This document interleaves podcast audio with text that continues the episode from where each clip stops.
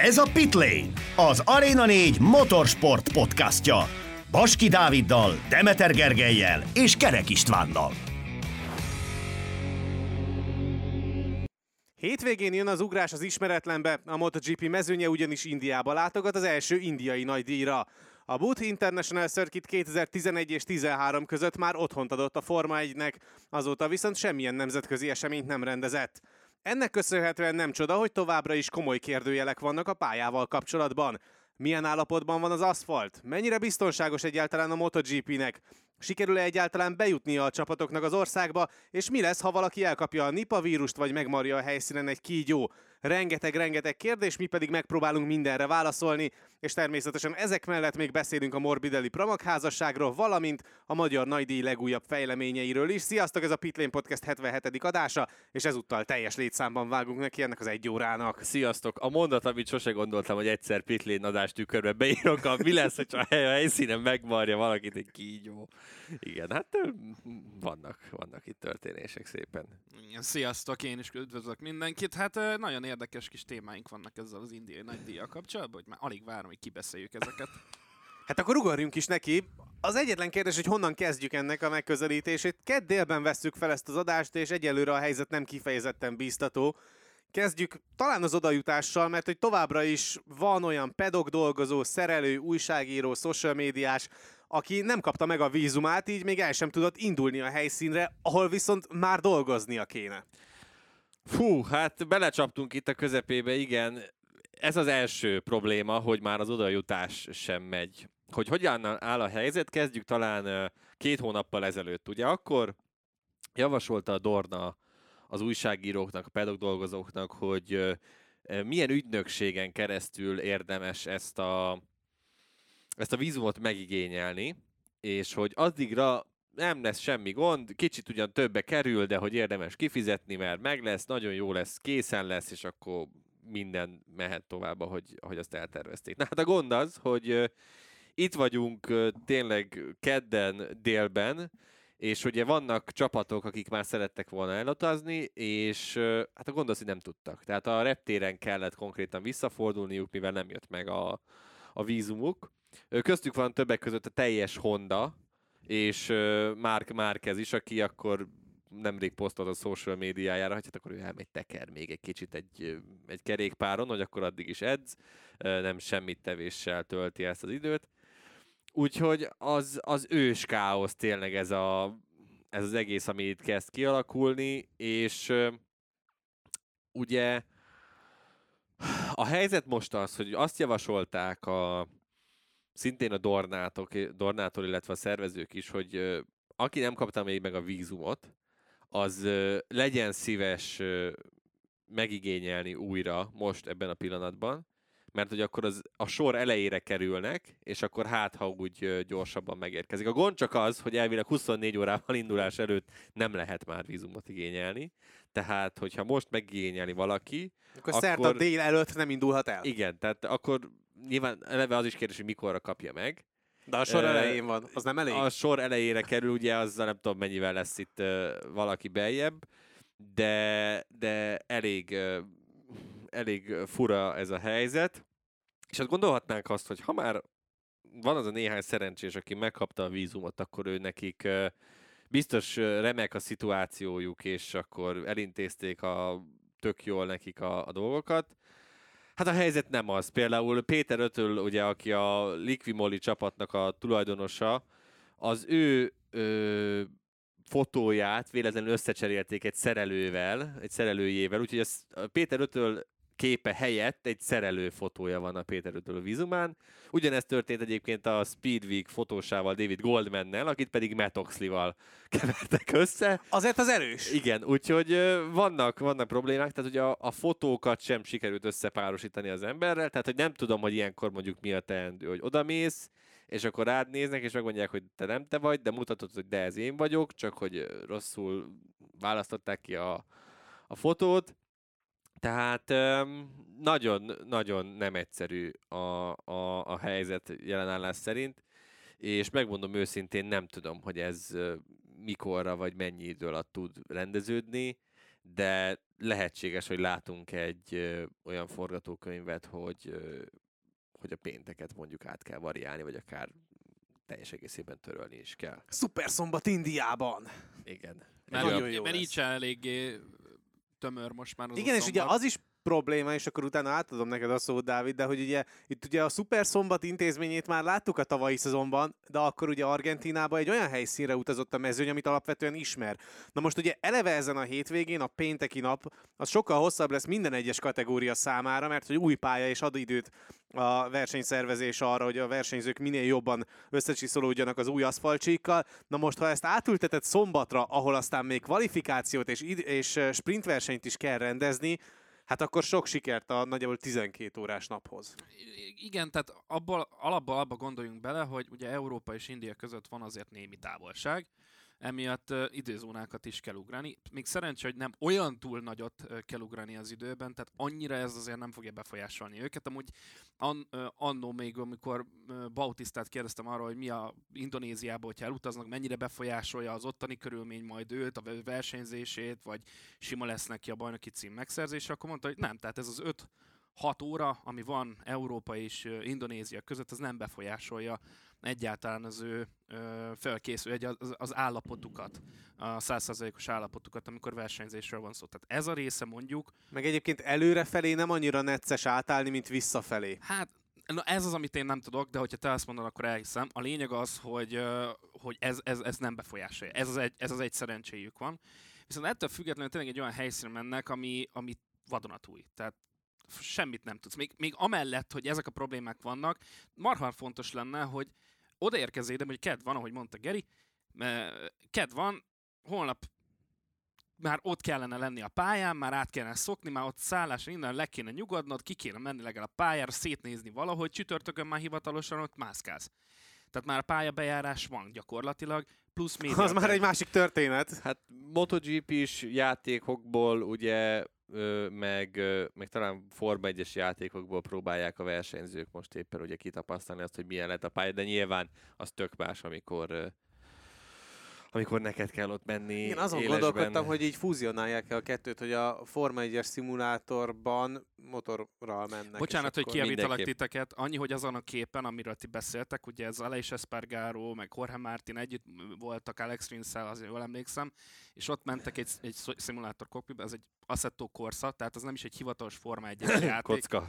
És, és, és nem is egy hivatalos pálya, tehát hogy ez nem teljesen száz százalékban pontos. Igen, de aztán meg körbe mentek három másik versenyzővel, ugye a MotoGP során, de nem ez a fő, fő problémakör. Ha ez lenne a legnagyobb probléma, hogy milyen szimulátorban és hogy tanulják a versenyzők a, a pályát, pontosság kedvéért, miatt akkor valaki szerintem beleköt. Nem beszélnénk ennyit erről. Olyanokba tudnak belekötni emberek, hogy a pontosság kedvéért csak.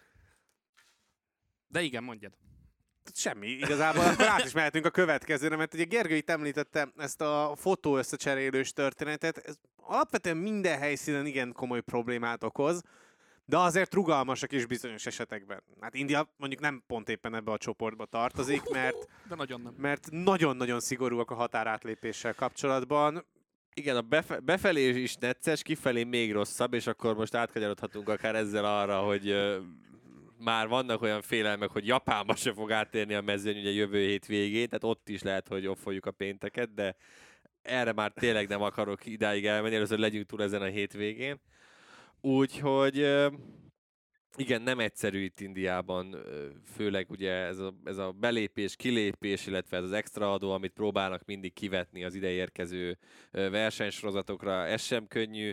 És hát ami még inkább megnehezíti a csapatok dolgát, és ezt is ugye Péter Ötöl mondta el, hogy borzalmasan drága a szállás, a transferek, tehát hogy a hírek szerint a Repsol Honda csapata a transfere, csak a transferekre fog elkül, elkölteni valami horribilis, ilyen harminc-negyven ezer eurók ö, forognak itt közszájon, ami hát elképesztő mennyiségű összeg. De én ezt nem értem. Hát figyelj, most az nem, van, a, hogy... nem, tehát én azt nem értem, hogy... És a, a hotelek is, bocs, bocs ilyen ötször-hatszor drágábbak, mint, mint alapvetően, tehát hogy most itt az indiai környéken, a, a pálya környékén itt Indiában mindenki megpróbálja... Ö, lehúzni teljesen a blönt. Szárazra szívni a MotoGP pedokot. Megérte így... egyébként akkor így most a Dornának elhozni Indiába. Én értem a mögöttes az... szándékot annó, hogy a legnagyobb felvevő piac a motorkerékpár használatot tekintve India. A Dornának nem ezért éri meg, hanem nyilván ennek a versenynek is van egy jó kis rendezési hát... díja, költsége, amit ugye kicsenget India nyilván, hogy ide hozták nekik. Jó, a de MotoGP-t. Ezzel párhuzamosan mondjuk egy moto hármas vagy egy moto kettes csapat itt belerokkan az egészbe. Egy verseny hétvége alatt. Hát igen, ezt mondták, hogy ez az egyik legdrágább, hanem ott van a legdrágább hétvégék között, de hogy az is benne van, ez a, ez a legdrágább. Dávid? Bármivel kiegészítenéd itt most a történetet? Ne vagy... aggódjál, akkor kiegészíteni, csak olyan szépen körülírtátok itt a dolgokat. Én már csak a fikázást tudnám hozzátenni jobban. Tehát az a probléma ezzel az egész, hogy van egy gondolatmenete, amit későbbre akartam tenni ez ügyben. Tehát ez az adókérdés, amit a Geri fölhozott. Ugye, hogy miért bukott meg a Forma egy, és hogy miért olyan mar... miért hiszem azt, hogy tök jó, hogyha egyáltalán megrendezik ezt a hétvégét, akkor milyen buktatói vannak utólagosan. Tehát olyan őrületes dolgokat engedett meg a... abban az időszakban, tehát ez már több mint tíz éves történet a Forma egygyel szemben a pálya, illetve az indiai kormány, és olyan adókat, több millió dollárt kellett utólagosan kifizetni az akkor már Liberty médiának átvevő csoportnak, hogy, hogy, hogy ez valami hihetetlen, és az nem is volt benne a szerződésben, de az indiai legfelsőbb bíróság, hát akkor mi azt úgy döntöttünk, hogy akkor nektek ezt ki kell fizetni. Tehát, és ezután, mert ugye szó volt arról, hogy például gé té világbajnokság és Superbike fordulót is rendeznek Indiában annó, szó volt erről, és mindenki azt mondta, hogy pff, itt a nagy piros kereszt erre az egészre, mi ide büdös életbe nem tesszük a lábunkat, tehát hogy ezt felejtsétek el. Tehát minden mellett, hogy marha drágák a költségek, mert fogják is ilyenkor, ja, a MotoGP, ja, akkor hétszeres, nyolcszeres áráért tudjátok ezeket a cuccokat megvenni, az ad egy, és még utána, amit mondott Geri, már adók, és még az extra adók, amit majd a Dornának ki kell fizetni. Tök jó, hogy, a, hogy a, ezt a rendezési jogdíjat, amit kifizet majd az állam, az tök jó, hogy kifizetik, de azt vissza is fogják majd igényelni, ebben száz százalékig biztos vagyok. Tehát amit meg, meg, megtesznek, művelnek, tehát tényleg feljön a kérdés, hogy megéri ez egyáltalán? Tehát eddig se volt, de most már annyira nyűgös, meg szar az egész, hogy, hogy egyszerűen nem tudom, nem látom magam előtt, hogy tényleg megéri ez az egész a Dornának. Igen, egyébként ezek az adó dolgokat direkt külön, ez volt az első, amit elrendeztek elvileg ezzel kapcsolatban, hogy nem lesznek ilyen extra adók kivetve, meg itt tudom én, amiket itt Dávid is említett. Úgyhogy reméljük, hogy, hogy tényleg ez megoldódik, mert hát akkor az még egy ilyen...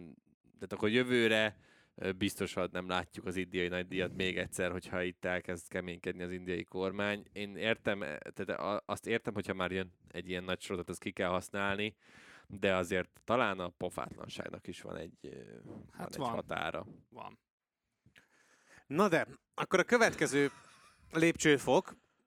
Tegyük fel, hogy megérkeznek a versenyzők, meg mindenki megérkezik Indiába, akinek meg kell érkeznie. Na és akkor jön a következő akadály, a Nipah-vírus, amit sokan ugye az új Covidnak tartanak. Igen, az új Covid tizenkilencnek ez a... Nem vagyunk vírusszakértők egyikünk se, nagyon távol állunk tőle, de azért nyilván egy picit utána olvastunk ennek a történetnek. Ugye ez, a, ez egy tehát ritka és elég halálos vírus. Elvileg a denevérek és sertések révén alakul ki valahogy, és ugye emberről emberre történő érintkezés után is tud terjedni. Annyira félnek tőle, meg annyira durva tud lenni ez a Nipah-vírus. A legfontosabb, hogy nincsen ellene vakcina. Tehát ez az első számú, hogy nem lehet vele semmit sem kezdeni. És ugye tegyük hozzá, hogy Dél-Indiában, Kerala államban volt ö, két haláleset, és emiatt döntöttek úgy, hogy ott a környéken több iskolát, bankokat és más intézményeket is ugye bezártak. Ö, tehát, hogy azért így közvetlenül reméljük nem jut el oda a, a, a gé pés pedokba, mert azért ez egy elég durva vírus, tehát, hogy ö, alapvetően az agyvérőt és a tüdőt támadja meg, majd tomboló, lázad, görcsöket és hányást is ö, tud, tud okozni, úgyhogy a halál, és a halálozási aránya ilyen negyven és hetvenöt százalék közé tehető, ö, tehát brutális durvaságúnak tűnik így első ránézésre, és hát azért azt is tegyük hozzá, hogyha ez bejut egy ilyen szűk környezetbe, mint mondjuk a pedok, ahol ott azért ott van néhány ezer ember, akik a világ minden tájáról ö, tudnak érkezni. Hát akkor ez a világjárvány kezdetét is okozhatja nagyon szélsőséges esetben, hogyha most kicsit talán túlzó is akarok lenni.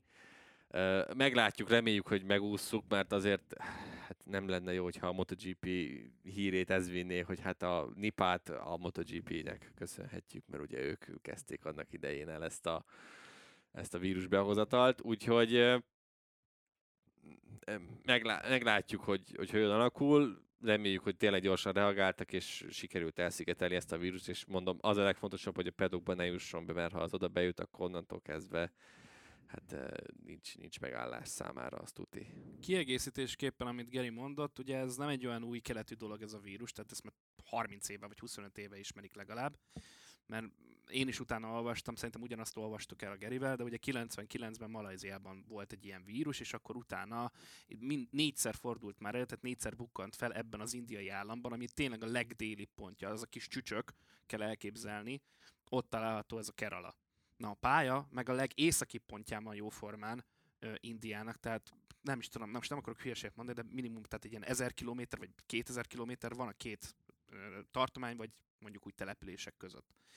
Uh, úgyhogy emiatt én nem aggódok, hogy oda bekerül a pedokba, tehát azért, annak, azért arra vajnyi keveset adok, hogy abból a kis részből valaki följön és beviszi a pedokba. Tehát, hogyha ilyen előfordul, az már tényleg a filmekbe illő történet. Nem mondom, hogy nem fordulhat elő, mert mindenre van esély, de azért eléggé ö, keveset is. Igen, mondom, most, tehát most vagyunk túl egy világjárványon, úgy egy, még egyet, hogy szerintem senki nem igazán hát szeretne soha többet, hogyha megoldható. Mondjuk, hogyha így a sormintát nézzük, akkor világjárvány, háború, jöhet a világjárvány, és utána meg akkor lehet folytatni, hogyha így... Na hát ez... Uh... Köszönjük Kerek úrral elműs megjegyzését, inkább olvassa a következő pontunkat. Na már megyek a pengért, tudom, addig is fordultam be.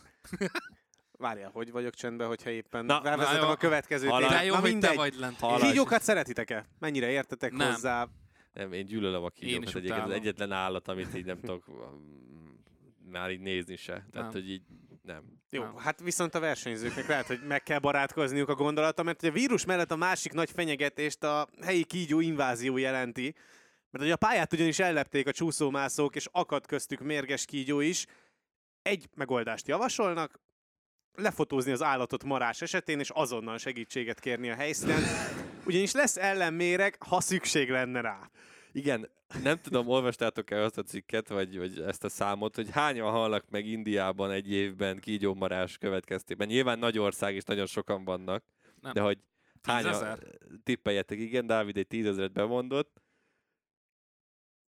Most vagy ilyen arcpirítóan alacsony, vagy ilyen obszén magas szám lesz, nem tudom, legyen.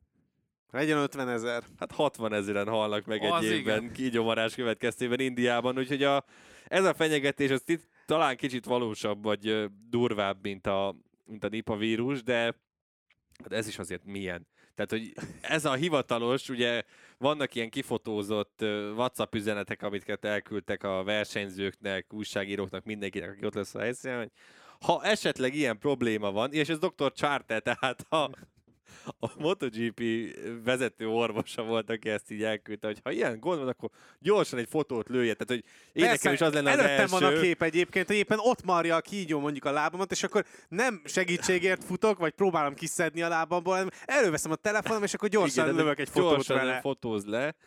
Nyomsz egy selfie-t. Igen, tehát hogy ezt így nem is, nem is igazán értem, hogy ezt így miért nem mennek akkor körbe és próbálják kiírtani, amennyire lehet, vagy én nem tudom, hogy mit lehet kezdeni itt a kígyók elleni történettel, csak hát ez így elég fura, hogy, hogy minthogyha egy ilyen száz évet visszautaznánk az időbe, vagy én nem tudom, százötvenet, hogy hirtelen már az is gond, hogy vadállatok vannak kint a, a, a helyszínen, de valahol olvastam, vagy valaki írta, hogy mikor a Forma egy volt, akkor is volt valami vadállat, de akkor nem kígyók voltak, hanem...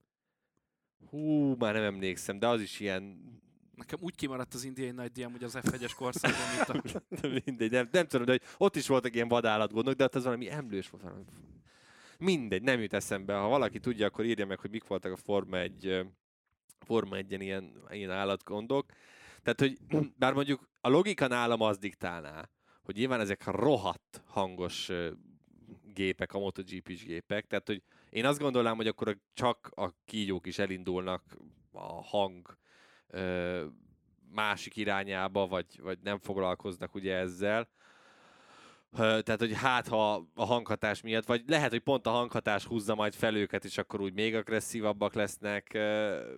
Kutyák voltak. Kobor kutyák voltak akkor? Nagyon, ah, nagy, nagyon jó. Tehát, hogy, hogy a tehenek majd. Na jó, nem, nem akarok elindulni ilyen irányba. Simon Peterson kettő. Szóval ö, nagyon, nagyon fura ez a kígyó invázió, és hogy ilyenekről beszélgetünk egy MotoGP-s podcastben, de hát India új szint hozott a mi és a versenyzők életébe is. Nyilván az már más kérdés, hogy ezt ennek mennyire lehet örülni, vagy nem. Hát a Phillip Islanden vannak a madarak, amik azért szoktak problémát okozni. Itt, Jó, de a madarakkal nem tudsz nagyon mit kezdeni, hát mert nem tudsz egy ilyen hálót fölhúzni a teljes versenypálya köré. Elég költséges lenne, az biztos. Helikopterkel helikop... tartod ott, a helikop... hogy a helikopter a az így nehez, belagabarodna a hálóba, igen. Igen, hát igen, vannak ilyen helyszínek, ahol ilyen cuki állatok vannak, mi a mormota, vagy nem is tudom mi az a Kanadában az ef egyeseknek, mindig van ott egy-egy ilyen állat. Hát itt meg viperákat kapnak. Na, hát, hát ők is most, csak állatok. Most volt... Uh... Szep, nem szep, mi volt? Szingapúr volt a Forma egyben, ott meg ezek a... Ki, mi ez? Uh, hű, mi ez? Aj, Varánus. Gyík. Vagy gyík, a... gyík val- nem, Varánus. Varánus. Nem, a, a... Azok, mit tudom én, tök mindegy nekem, az volt a legizgalmasabb rész az egész Forma egyes. Mindegy. Szóval, ö, igen, hogy is kigázolta el azt a szerencsétlen, hogy három is bement a pályára, és az egyik az nem élte túl. Tehát, hogy... Amúgy utána olvastam ennek a kígyó dolognak itt Indiában. A bé bé cé-nek van egy cikke arról, hogy kétezerhúszas, hogy az elmúlt húsz évben, tehát kétezer és kétezer-húsz között egy egész két millió ember halt meg ö, kígyómarás következtében Indiában. Ö, harminc Mi? És ha- hatvankilenc éves korosztály ez között. M- med- ha- kétezer és kétezer-húsz között. Ebben Aha, tehát ez az úgy kijön. Kijön nagyjából kijön a matek. Igen, és ö, itt írják, nem tudom pontosan, kobrák, Russell vipera, és mondom, utána nézek, mi ez a Russell vipera, mert viperáról hallottam. Tehát, hogy a világ legdurvább kígyói egyébként ott van, ott tehát közül a legtöbb megtalálható Indiában, csak hogy ezt így mindenki értse. Igen, és nem kicsi darabok, tehát itt, itt vannak ilyen batárnagy állatok, tehát hogy fú. István elvesztettük, de mit röhögsz most, ezt nem értem. Sok mesét néztem gyermekkoromban. Jó, Istenem, igen. És, és ugye eszembe jutott az, hogy ilyen kígyóbűvölőket lehetne ott a kanyarok körül oh. oda rakni.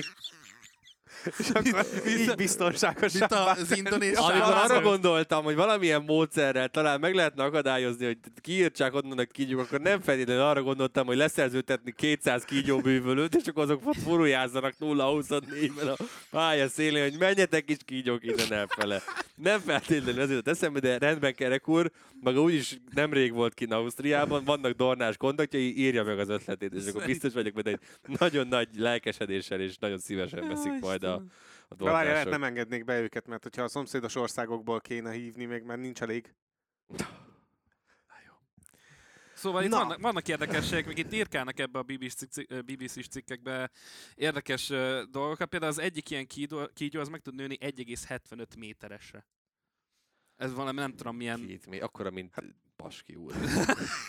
Hát, hát mondjuk azt én nem kezdeném el fotózgatni. Na ugye, most gondolj be, hogy bejön itt, és ilyen belső vérzést okoz, meg ilyen. Jó, ilyen de fincsor, gondolom csak van, tehát hogy valami előjele csak van, mielőtt támad, érted? A kígyók azért szoktak sziszegni, vagy csörögni, vagy... Ó, de vagy... majd az éjszaka közepén mondjuk nem este... Nem úgy csörögni, hogy felhív telefonom, mielőtt valaki belekötne, hogy rádom egy Viber üzenetet, vagy valami. Vigyázz, jövök! Vigyázz, mert támadok, baszki! Jó, tényleg Indonéziában voltak még állatok, amikor ott volt a scatredding, Hogy, hogy nem tudott aludni, mert bementek ilyen állatok, ilyen hüllők, se, mindenféle... Sz- sz- izé. Hát jó, mondjuk lehet nem ártott volna, nem kvázi a szabad ég alatt aludni, hanem mondjuk egy házban, aminek van fala, és nem egy ilyen lebernyeg vinni őket a... Olyan vagy.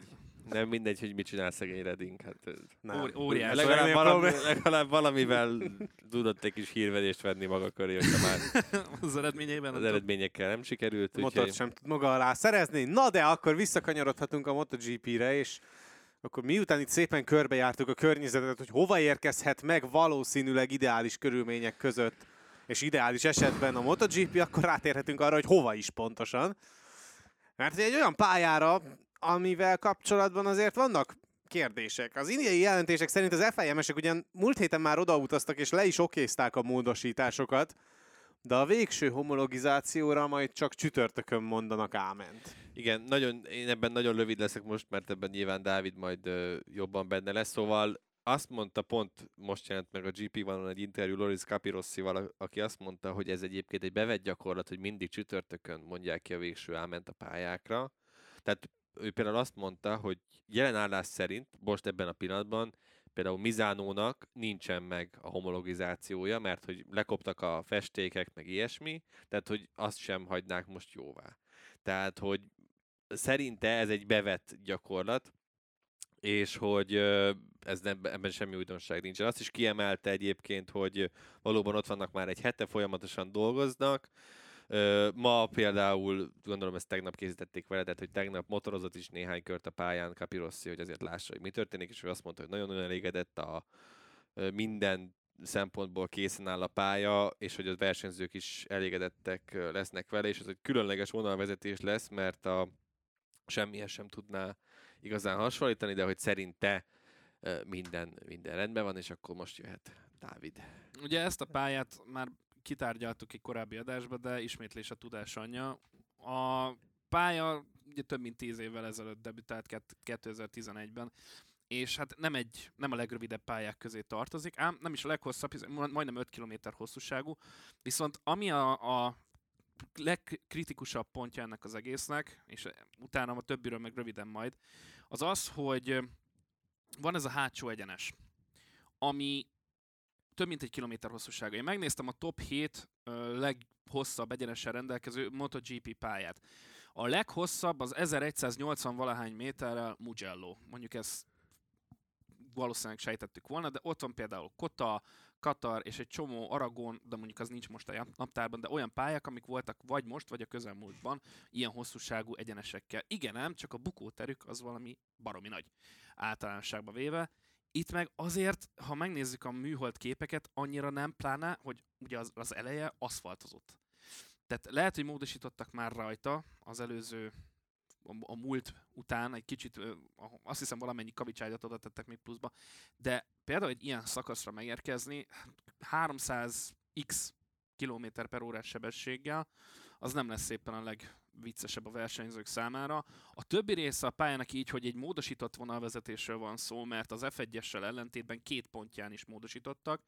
Ugye az egyik az az, a, ugye ezt Herman Tilke tervezte természetesen, mint ahogy az összes, majdnem az összes Forma egyes pályát az elmúlt húsz-huszonöt évben, és ö, egy szakaszból kiszedtek egy ö, kanyargós részt, azt kiegyenisítették, és egy másik részen pedig volt az a A, aki még emlékszik rá, az, aki nem, az nézze vissza, volt az a té nyolc uh, formájú, ami Törökországban is volt. Ugye az a három uh, ív kanyar, az a balos, ami különlegessége volt az isztambuli pályának. Na, ahhoz hasonló kanyar van, csak ellentétes irányba, hogy jobbra kanyarodik. Na, ennek van egy belső íve, egy sokkal szűkebb és sokkal lassabb íve. Azt fogják használni a motorosok. Ugye azt is tudni kell, hogy ez az a pálya, amelyiken amúgy motoroztak. Például Anthony Westnek van kétezer-tizennégyben, jól emlékszem, egy rekordja fönnmaradva, de hát helyi bajnokságok voltak azok, vagy ázsiai bajnokságok, köze nincsen az, a nemzetközi bajnokságoknak ehhez a pályához, de lehet rajta, vagy volt már rajta kétkerekű pálya. Ezen kívül amúgy Kottára megegyezik az összes többi része azzal, ami a Forma egyben volt. Vannak lejtős, emelkedős szakaszai, és euh, hát a bukóterek a legnagyobb kérdések továbbra is. Tehát én nem tudom, hogy euh, hogyan fogják... Van egy-két része a pályának, ahol abszolút nem aggódom, de van egy pár része, ahol viszont van kérdés, hogy ezt hogy a francba fogják tudni majd... Euh, ha, ha lesz bukás, akkor az, az nagyon súlyos lesz azon a részen. Az a félelmem.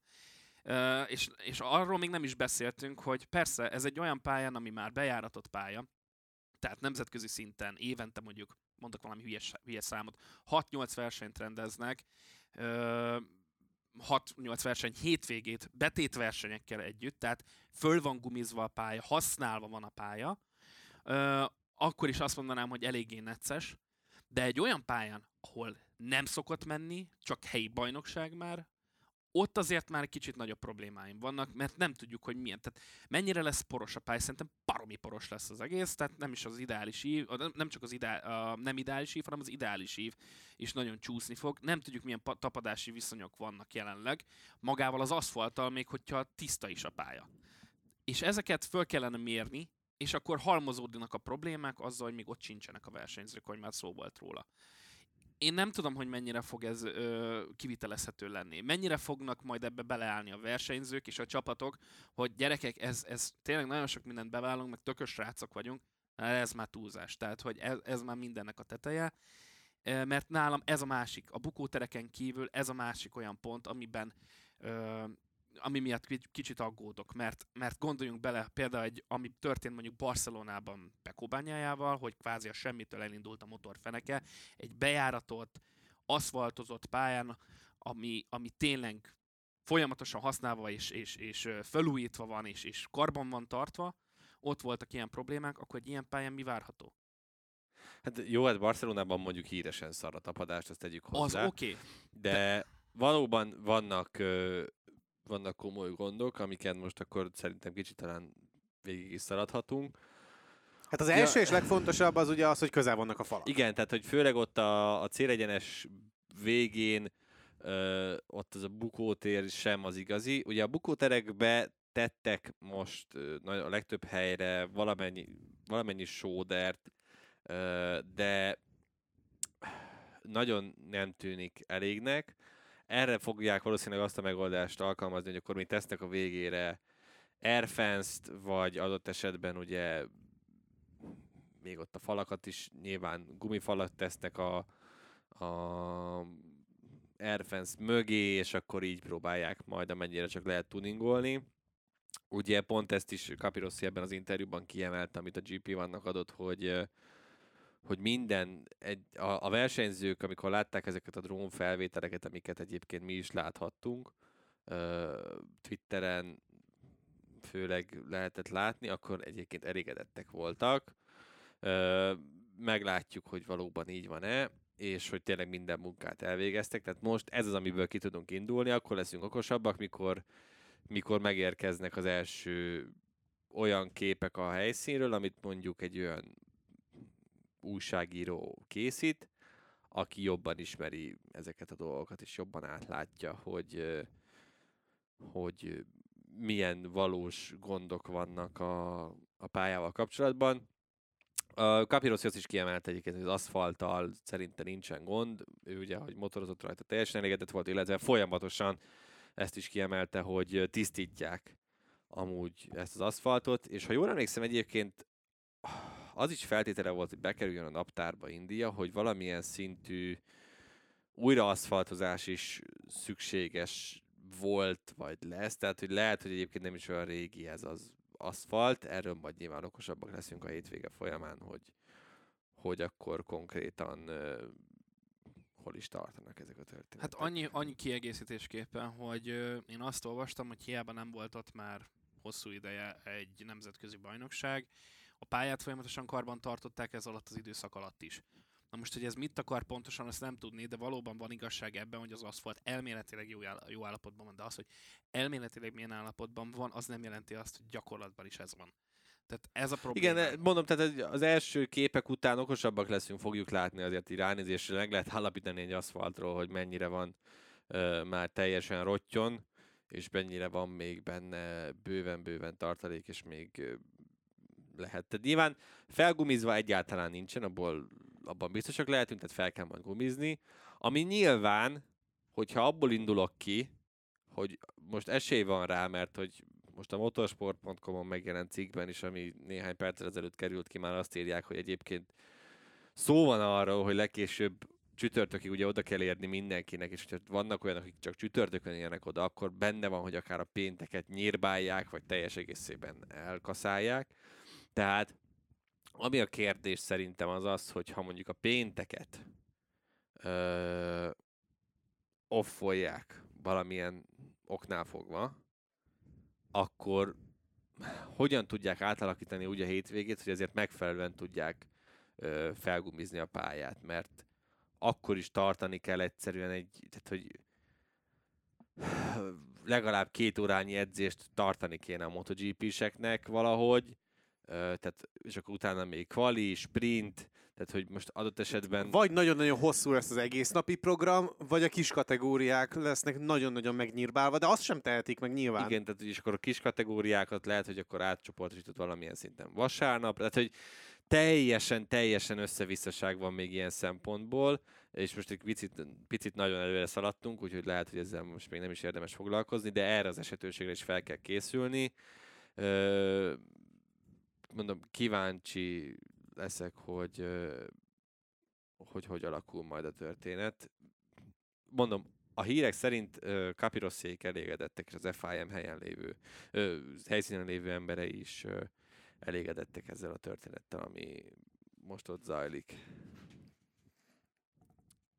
Nem nagyon tudják ugye a versenyzők sem azt, hogy mi lesz ebből az egészből, és azért is lesz majd érdekes az, hogy amikor majd megérkeznek, és az első tapasztalatokat begyűjtik a pályáról, illetve annak a, az állapotairól, akkor például hiába, hogy az ef i em és a Dorna leokézza a dolgokat valószínűleg, de vajon a versenyzők egységesen beleállnak ebbe, és mutatnak egyfajta ellenállást is adott esetben, hogy ennyire kiszámíthatatlan helyre és körülmények közé hozzák őket. Hát Misánóban, Misánóban azt hiszem, volt csütörtökön pont egy meetingjük a versenyzőknek, egy ilyen zárt körül meeting, ahol csak a versenyzők voltak ott, ott elvileg pont ez volt a téma, hogy ilyen esetben ö, mi lesz, hogyha ők úgy érté- egy páran úgy értékelik, vagy közösen úgy értékelik, hogy, ö, hogy ez a pálya, ez így jelenállás szerint alkalmatlan arra, hogy MotoGP versenyt rendezzenek rajta.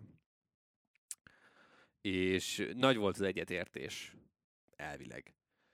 De már most a gondom ezzel csak az, hogy hiába nagy az egyetértés most még, amíg ö, semmi nem történik, úgymond, és semmilyen tétje nincs a dolgoknak, amikor már oda kerülnek a versenyzők, hogy látják, hogy mondjuk ú, egy páran vannak, akik ö, mondjuk fontosabb versenyzők vannak, akik azt mondják, hogy ők nem mennek.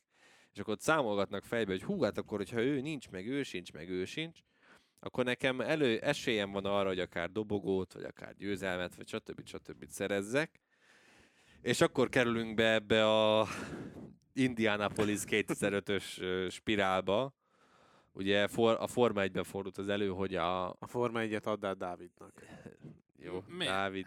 Ne, hát nyugodtan mondjuk. Tehát mindegy, csak rövid, én röviden elmondom. Tehát ugye, majd Dávid kijavít. Hogy uh, ugye Indianapolisban volt Ralf Schumachernek egy uh, elég komoly balesete, amit a Michelin abroncsa okozott. És a Michelin nem tudta fel, megfejteni, hogy mi lehetett, mi lehetett a gond, ezért az volt a kérésük, hogy hagyj hozzanak már uh, most így gyorsan, frissen legyártott új abroncsokat, mert ez így komoly biztonsági kockázatot jelent, hogyha ezekkel kell rajthoz állni. Ez az ef i á ezt nem engedélyezte, a Michelin-es csapatok pedig akkor mutattak egyet, egyetlen egy felvezető, a felvezetőkör végén már bejöttek a boxba, és, és nem is álltak végül rajthoz, és végül hat uh, autó indult el uh, ezen az Indianapolis-i nagy díjon. Úgyhogy uh, reméljük, ilyen jeleneteket azért nem láthatunk majd, és az is érdekes lesz, hogy, hogy hogyan hidalják át ezeket a problémákat, már amennyiben ugye tényleg egyes versenyzők azt mondják, hogy ők, ők nem. Ha lesz is kérésük a versenyzőknek, akkor azok vajon megvalósíthatók ennyire rövid időn belül, mint amennyi mondjuk rendelkezésre áll majd csütörtökről péntekre? Kizárt dolognak tartom. Tehát az a kétezer-ötös ef egyes dolog is, az ugye nem egy Uh, úgy volt, hogy na akkor a verseny napján kiderült, hogy baj van, hanem ugye már ez a hétvége során uh, kiderült, hogy itt ez nem fog működni abba a döntött kanyarba az a Michelin abroncs, mert ugye durdefektet fog majd okozni az autóknak, akik Michelin, ugye akkor két gumibeszállító volt a Michelin meg a Bridgestone, és az a hat autó ment, amely Bridgestone-os volt. Uh, na most uh, ott voltak olyan tervek, hogy uh, azt is ezért tök jó, hogy felhozta ezt a párhuzamot, Geri, mert ott voltak olyan tervek, hogy beiktatnak egy ideiglenes sikánt, amit kiraknak gumibálákból a pályára, hogy ne tudjanak olyan tempóval megérkezni arra a döntött részére az Indianapolis-i versenycsíknak. És ö, ö, ebben nyilván nem mindenki egyezett bele, mert azt mondták a Bristonos csapatok, hogy ezt nektek, hát amúgy is abban az évben pont hátrányban voltak a Michelin a broncsosokkal szemben, és emiatt azt mondták, hogy nem, nekünk most itt van az előnyünk, ezen a pályán mi akkor nyerni fogunk. Nyilván a Ferrari volt az egyik ilyen, amelyik Bristonos csapat volt, pont abban az évben egy olyan szabály volt, hogy nem lehet gumit cserélni a verseny alatt, tehát óriási biztonsági kockázatot jelentett a versenyzés ott, mégis egyesek azt mondták, hogy nem, mert a miénk bírja, ti meg így jártatok, kapjátok be. Na most akkor ugyanez, meg lehet a MotoGP-ben, hogy persze, lojalitás, meg együtt vagyunk, meg haverok vagyunk, meg minden, meg buli fanta, meg minden, de nem. Tehát amikor a műsorszám ab... termékelhelyezést tartalmaz. De abban a szent pillanatban, amikor, amit Geri is mondta, arról lesz szó, hogy mondjuk Jorge Martin, akiről tudjuk, hogy mondjuk egy tökös gyerek, azt mondja, hogy mm, nekem ott az esélyem a, a, arra, hogy mondjuk a Bagnaia-t megverjem, mert Bagnaia azt mondja, hogy olyan ezen a pályán nem hajlandó elindulni, akkor lehet, hogy azt mondja, hogy már pedig én nem érzem azt a biztonsági kockázatot ebben az egészben, mint ő. És akkor már is megint, megint kezdődik az ellen, és ez ugyanígy elő fog fordulni a többi versenyzőnél, döntetettől függetlenül a kétharmada a mezőnek, ahogy annól megtették a Michelin-sek is, hogy nem indulnak el.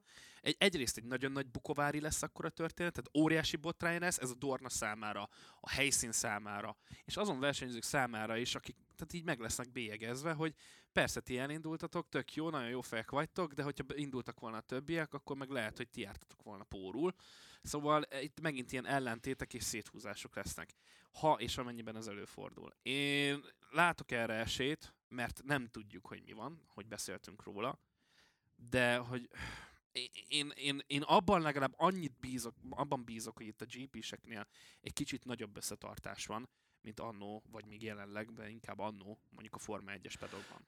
Annyi csak még röviden ehhez a mennyire megvalósíthatók a módosítások adott esetben című történethez, hogy ez nyilván attól is függ, hogyha mondjuk csütörtökön a versenyzők szólnak, és pénteken végül nem lesz egy métermenése, mert nem érnek oda a cuccok, vagy a, a cuccok már odaértek, hanem mondjuk a egyes személyzet, stábtagok, stb.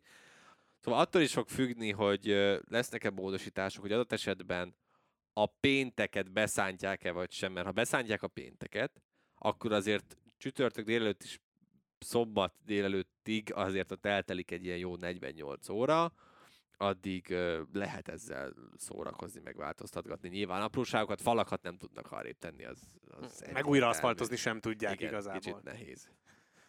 És akkor mindig arról szoktunk beszélni, hogy mi várható egy verseny hétvégén. Hát most ez nem feltétlen van meg, legalábbis abból a szempontból, hogy milyen mintánk van adott esetben az adott pályáról.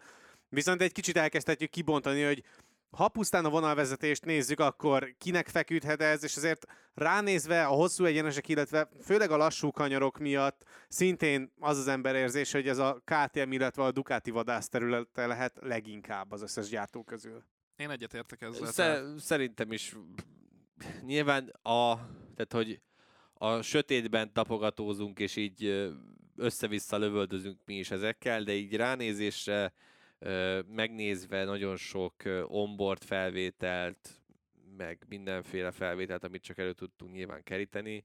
Abból kiindulva én is azt gondolom, hogy ez a két motor lehet az, aminek ez leginkább feküdni fog. Nyilván a Ducatinak most már nincs olyan pálya, ami nem fekszik, de hogy tényleg van nagyon-nagyon sok stop and go jellege ennek a pályának, és, és ezért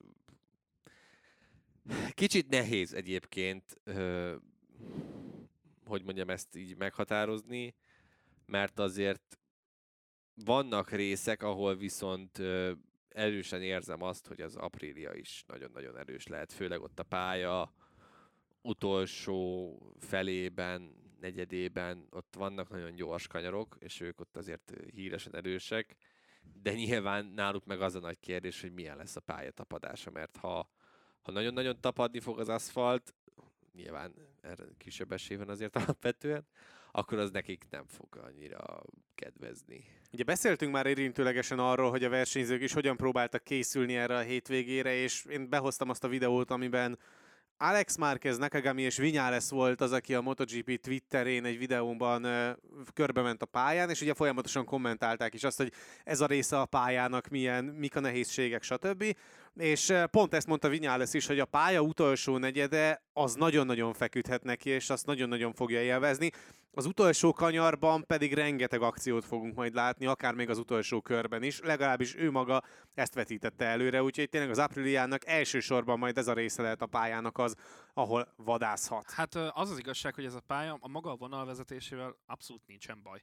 Tehát ha ránéz az ember ezekre a kanyarokra, ez tök jó pályának tűnik. Ugye az, hogy most milyen a felülete, azt most hagyjuk, mert már százszor megbeszéltük, de alapból amúgy tényleg tele van minden olyan kanyarral, amit Geri elmondott, hogy például ugye, ha a célegyenestől elindulunk, az egy rövid szakasz amúgy, tehát nem egy borzasztóan hosszú célegyenesről van szó, és tipikus ef egyes kanyarok jellemzik természetesen, egy kilencven fokos jobbossal kezdődik, alapból azért, mert ugye a Forma egyes autók miatt, hogy tudjanak ezen a rövid szakaszon is előzni. Ez amúgy a gé péseknek is jó, és a rajt vonal, hogyha nem változtatták meg, az viszonylag messze van, ami amúgy probléma lehet a gé pések számára, hogy már valamelyik múltkori adásban is beszéltünk róla, hogy ez kicsit messzebb van az első kanyar féktávjától, mint általában szokott lenni. És ö, nagy tempóval fognak megérkezni a rajtot követően, itt lehetnek azért galibák. És utána van egy ö, ilyen... Ö, elnyújtott balos, amiben megint egy ilyen stappengós része, tehát konkrétan árulóra fognak fékezni, és utána onnan jön ez a több mint egy kilométer hosszúságú szakasz.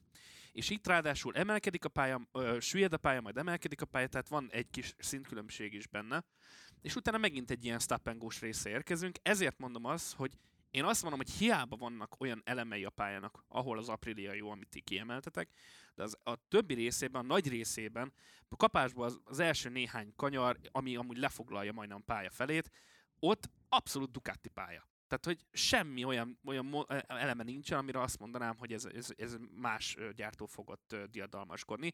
Pláne, hogy nincsenek... Ö, a nagyon áttevős részek. Van egy-két áttevős rész, ott a középső részen, amiről beszéltetek, de nem egy olyan túlzottan sok. Tehát nincs az, hogy balról jobbra, jobbról balra folyamatosan megyünk, kacskaringozunk egymás után, mint mondjuk Mugello-ban, mert Mugello is valami szinte hasonló pálya, mint ez, mert hasonló kanyarok vannak benne. Hosszú egyenes, gyors kanyarok, lassú kanyarok váltakoznak ö, bizonyos pontjain a pályának. És milyen pálya volt ö, Mugello is? Abszolút a Ducatis pálya, mind a mellett, hogy a ká té em is ott brillírozott. Én nem gondolom, hogy a, a, az Aprilia olyan nagy tényező lesz majd itt, mint mondjuk volt Barcelonában. Én, ö, én tartom azt, hogy az erős sorrend, mínusz a japánok, az az egyértelműen az, hogy Ducati, ká té em, Aprilia. Hát meglátjuk, hogy ebbe a tapadási viszonyok mennyire az, az szólnak igaz. Bele. Igen. Ez lesz majd, ami elsősorban meghatározhatja például az Apriliának a sikerességét is. Ugye beszéltünk már itt kanyarokról, Dávid nagyon sok mindenről is a pályával kapcsolatban, de ugye van egy nagyon-nagyon hosszú egyenes, ahol azt várják többen is, hogy akár új sebességrekord is születhet.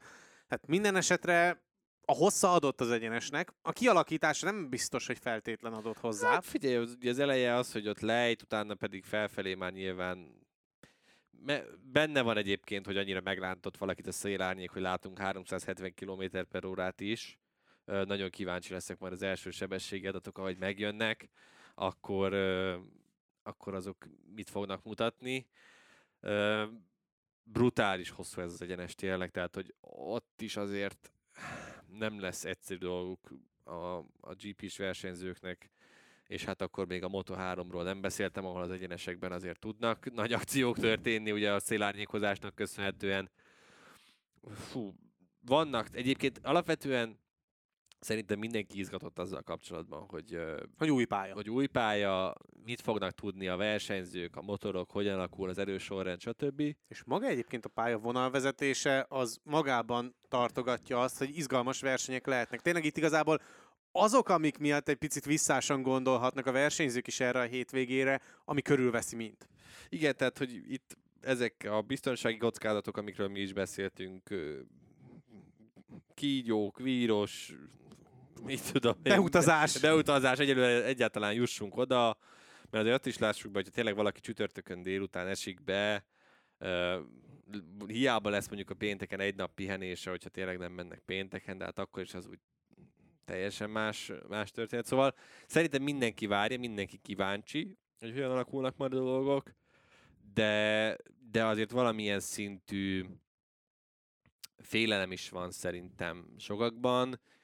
Ugye legutóbb, mikor ilyen új helyszínen jártunk, ugye az, az Indonézia volt, és hát azért ott is végül egyébként talán simább lett, mint amit, amire számítottunk.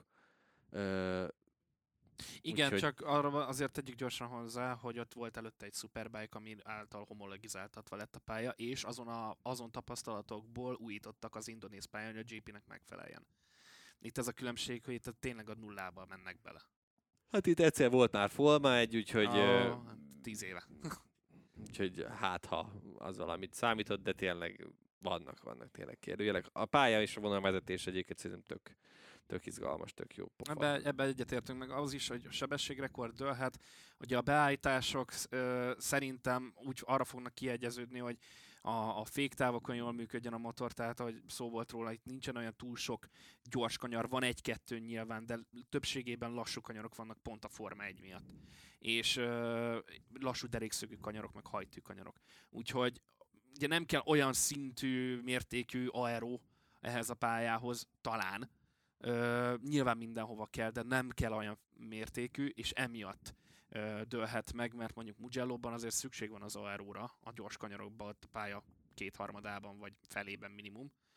Itt viszont annyira talán nem hát kell. Itt is azért, de nagyon fontosak lesznek az jó aeró elemek, főleg a féktávokon, meg, olyan... meg azért itt is vannak olyan kanyarok, ahol elég erősen. Tehát azért az utolsó, az utolsó részét nagyon alábecsülik sokan, azért az ott komoly kihívás lesz itt a stadionos része, meg főleg. Tehát szerintem lesznek, hogy itt, itt még meglepetések, és az lenne a legjobb tényleg, hogy ilyen oda-vissza csata lenne, hogy az eleje mondjuk fekszik a Ducati ká té em dulónak, a vége, meg a közepe, meg inkább az Apriliának, és akkor ott... Igen, de ugyanannyival feküdjön jobban mondjuk a Ducatinak az első fele a pályának, lehet... mint az Apriliának a második fele a többieknél. Ha ezt tudnánk számolni, akkor sok pénzt, sok pénzt nyertünk már volna, az biztos. Dávid azért itt egy kéznagyintéssel elintézte a japánokat, miközben ugye a japánok szolgáltatják a hétvége egyik fő történetszállat, hogy Marc Márquez odaére egyáltalán a Repsol Hondával a hétvégére. Miben reménykedhet ez a két gyártó, a Honda és a Yamaha? Nyilván a Honda most elsősorban úgy abban, hogy odaér. Hát, vagy abban, hogy nem lesz verseny. Lehet, hogy nekik az lenne a legjobb, hogy, hogy tényleg ne legyen semmiféle futam egyáltalán, menjenek Japánba, és akkor lehet hazai pályán. Nem, viccet félretéve, fogalmam sincs. Tehát, hogy így semmiben. Nem nagyon látok olyat, ami, ami segíthet számukra, ö, hogy bármilyen szinten előrébb kerüljenek. Marc Márquez az, az, aki segíthet rajtuk a hondások. Hát jó, de nyilván ő is kérdés, hogy mennyire akar egyáltalán kockáztatni, vagy sem. A körülmények azok ugye szokásosak, nagyon-nagyon füllet, párás, melegre lehet számítani. Egész, az a Hondának nem fekszik. Egész hétvégén, amiben a Honda híresen szar. Pff, fogalmam sincs. Az új helyszíneken, ha jól emlékszem, volt egy tábla az elmúlt években, amikre látogatott a... Igen, gé pé. Abból Marc Márquez nyert három versenyt, Oliveira kettőt, jó, és mikor Jánó voltak negyed. Ezek a versenyek? Segít, segít, Nagy, segítsek. Nagy, na, nagyon régen. kétezer-tíz elején. tizenhétben. Uh, mi voltak még azon a táblán? Nem is emlékszem. Kota? Kota, nyilván, igen, az tizenhárom, tehát hogy az nem a mostani korszakban volt jellemző. Nem. Egy, tehát, hogy nyilván az öt-hat éve történt, tehát, hogy nem, nem lehet szerintem erre bazírozni semmilyen, semmilyen szempontból. Fogalmam sincsen, hogy mi segíthet, hogy a, ja, ez segíthet a japánokon. Tehát, hogyha például egy ilyen forgatókönyvet látok jönni, hogy, és akkor kétezer-öt Indianapolisszal húzhatjuk a, a párhuzamot, hogy ugye ott a Bristol-os versenyzők álltak végül, csak itt meg csak a japán motorral amúgy, amúgy. induló versenyzők, és akkor megnézhetek. Azért az, hogy azt azért várom azt a vasárnapot, hogy így hatan állnak rajta, és akkor te meg Robi, meg valószínűleg Király Laci lesz a, a harmadik, az így, hogy... Megőrülünk. A Laci mondjuk meg fog őrülni, lehet, hogy tényleg megint a Márquez adott esetben győzni tud, de hú, brutál. Brutál. És ugye, hogy mondjuk, ha ez a bolykott című történet már jön, akkor mondjuk nem tudom, hogy a szombati sprinten is már csak hatan. Kvalira is csak hatan mennek. Kvalira is csak hatan. Értem, akkor legalább szoros lenne, mert ugye Indianapolisszal az volt a gond, hogy ott volt az első két sorban a két Ferrari, hát és aztán a rajtrács végén meg a többiek. Most legalább egymás mellett lennének. Jöhetne hatan. A sokak által már nagyon-nagyon várt Quartararo Márquez csata. És most a győzelemért mehet. Ne, ha úgy van, de... Mert a többi rajtrácsom résztvevője az nincs. Nakagami kiüti a másik hármat az egyes kanyarban, és akkor... Bejönnek egy-kettőben. Mind az így is, úgy is elesik, tök mindegy. Tehát ez neki nem számít. És akkor Morbidelli elcsipi még a harmadik helyet. Brádül meg... Sok... Nem, mert lehet a Brádül egy jót meccsen, ami ír el, és akkor... Na jó. Hagyjuk ezt, menjünk szerintem. Ezek tovább. Már a sötét lovaid voltak? Nem, vagy a meglepetés nem, embereid? Nem tudom, a sötét lovak, meglepetés emberek az egy megint egy olyan, hogy fog, fingom sincs, hogy ki lehet az, aki... Időjárás valami... néztél a hétvégére? Néztem, nincsen eső, tehát hogy azt, azt elengedtem ezt a vonalat. Valamiért... Pont azt látom. Mik? Mikor? hetvennyolc százalékot ír. Mikorra? Az a páratartalom, Pén... nem? nem? Nem, eső. Péntekre, meg most ütöttem be a pályát, meg az akkuvedört, és itt ezt írta. De hát akkor még egyszer, hát nem. Várjál, hát... hetvennyolc százalék esőt mondtak péntek szombatra. Most... huszonegy, én huszonegy százalékot látok. Aha, nem tudom, meg pedig húsz... ezt ütöttem be. Beírtam, hogy Bud International Circuit Weather, és nekem igen. Ezt írják, hogy... Aha. Na, hát nem le... tudom, egyébként valamiért van egy ö, olyan gondolatom is, hogy egyébként az igazi sötét ló, ló az talán ö, Jack Miller lehet. Valamiért ez így, nem tudom, karakterisztikából ilyen, tehát picit lehet, hogy megragad bennem ugye az a motegis győzelem, úgyhogy tavalyról, mondjuk ugye ez még a Ducatival volt, de, de valahogy ezt érzem, hogy egyébként Miller nem lesz most rossz. Aztán majd meglátjuk, hogy... Tehát, hogyha egy sötét lovat ki... De ez csak a megérzés alapon, tehát, hogy tippelére biztos, hogy nem fogom betenni Millert, meg fantaziba se valószínű. De most valamiért így ezt érzem, hogy talán ő lehet az, aki így egy picit uh, meglepőbb lesz. Arra most tényleg időjárásban bele sem merek menni, mert arra is kíváncsi lennék, hogy ennek a pályának mondjuk a... Mit tesz jót? Vagy mennyire vágja gajra? Meg a vízelvezetés. Vízelvezetésen mondjuk hát, így. Hát mondjuk szerintem a csatornáival azért, hogyha azok ki vannak dugítva, akkor nem hiszem, hogy problémák vannak. Tele vannak kígyókkal. Tele vannak így tényleg. Meg minden egyébben, ki tudja még mi van ott. A Na jó. sötét lovak közül én azért mondom Miguel Oliveirát, mert ott volt az a statisztika, amiről beszéltünk, és mivel minden egyes versenyző, aki Ducatival és ká té emmel megy, az nálam előrébb van rangsorolva. Tehát... Jó, de azt... Tehát... Én értem, amit mondasz. Láttad a két nevet, ahol nyert Oliveira? Persze. Szakadó eső. Persze. Az egyik az, egyik az Portimao volt, a Portugália, ahol felnőtt, tehát igen, nyilván igen, azt lehúzhatod, igen. A másik meg a szakadó esőben volt Indonéziában, Indonézia, ahol mindig jól megy. Igen, hát nem baj. Az ettől, ettől esőben. Függ, ettől függetlenül én azt mondom, hogy, hogy ő lehet.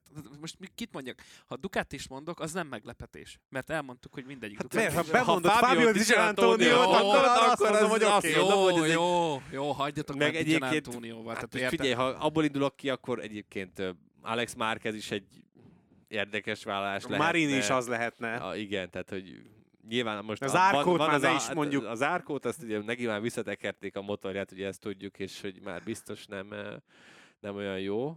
Ezt megtudhattuk nagyon sok kommentből, úgyhogy igen, ez biztos, biztos így. Na, Na. komolyodjunk meg! Komolyodjunk meg! Tippeljünk! Ó, Istenem! Tessék, te mondtad, hogy jöjjünk a következő részre. Én azt nem Ki tudom... akarja kezdeni, mert én nem. Ja, de jó. Én azt nem tudom, hogy hogy állunk most például a Bagnaia és Bezzecchi hogy van. Ki vezeti a pontversenyt? Biztos, hogy jól egyébként. Ö... Én. Isti vezeti, akkor mindig az első tippeljen, legyen így most már. Úgy döntöttem. Úgy, úgy döntöttem, jó. Azt mondja. Jó. Csináljuk így, és akkor talán egy Várjá, picit... Várjál, Isti, adok neked egy perc gondolkodási időt, mert még, még belépek ide a bűvös, mágikus helyemre. A, a Google Drive-ba. Google Drive-ba ez azt gondolná, hogy Dácikának ilyen nagy izé... Igen. Igen, mágikus... meg ilyen nagy adatbázis, meg minden, nem, egy az random I B M Google Drive. Ad... Igen, külön személyi számítógép, igen. Názás. Igen, lehet mondani ám, hogy tessék parancsolni. Jó. Na, gyerünk. Jó. Egyébként szerintem minden, mind a hárman ugyanazt a hármat fogjuk mondani. Igen, csak más sorrendben. Más sorrendben, tehát így... Mi az Istent mondja? Igen, tehát szerintem Bagnaia nyer, sprintet. Igen. Martin kettő, Bezzecchi három. Fúha, igen. Ugyanez a következő. Nem, ott cserélek, ott a Martin nyer. Miért? Ki tudja, milyen állapotban van Bagnaia. Szerintem jó állapotban van, nincsen már semmi baj. Ezért mondom azt, hogy a Martin nyer, Bagnaia meg Bezzecchi meg bejön kettő-háromba. Hát igen, legutóbb, legutóbb is milyen jól sikerült Martinnak, amikor egy ázsiai helyszínen, helyszínen hát vezette a futamot, ugye? Igen. Ugye? Jó, de hát... Jó. Jó, jó, mindegy. Jó, jó, de hát jó, jó, jó, hát de jó. Jó, hát azért valamilyen szinten ilyen vágyvezérelt gondolkodásom is van a tippelésnél, így legyen szorosabb a vé bé. Na. Márpedig ezzel így kijöhet. Meg én is elnyúlhatok tőletek. Amennyivel akkor várjál. Uh, öt pontot nyerne vasárnap, és hát kettő pontot hozna akkor a Bagnaián. Az is valami. Az nagyon jó, igen. Az... Azt a harminchatot így nagyon gyorsan fogja tudni ledolgozni. Jó, hát rengeteg verseny van még. Ha mindegyiken hoz kettő pontot, akkor ez akkor nem jön ki a matek, matek. Tudom. Mindjárt megnézem. Martin az ilyen helyeken hogy szokott menni? Milyen stappengós pályák? Nem, Ázsiában. Ázsiában. Ja, Ázsiában. Hát mondjuk a tavalyi évben hódfölöslegesként. Tájföldön mert... gatya volt.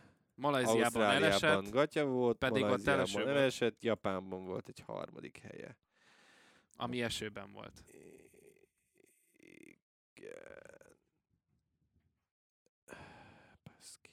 Hát ebből kiindulni szerintem... huszonegyben meg ugye nem nagyon voltunk.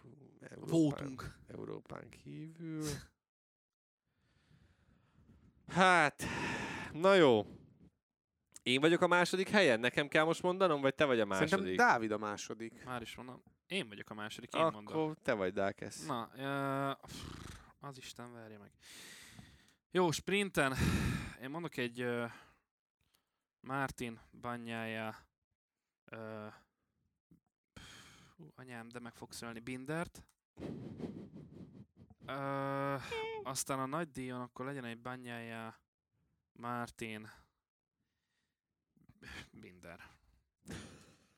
Megfordítottam. Nem bízik a Bezzecchiben. Nem. Nem, nem bízok a Bezzecchiben.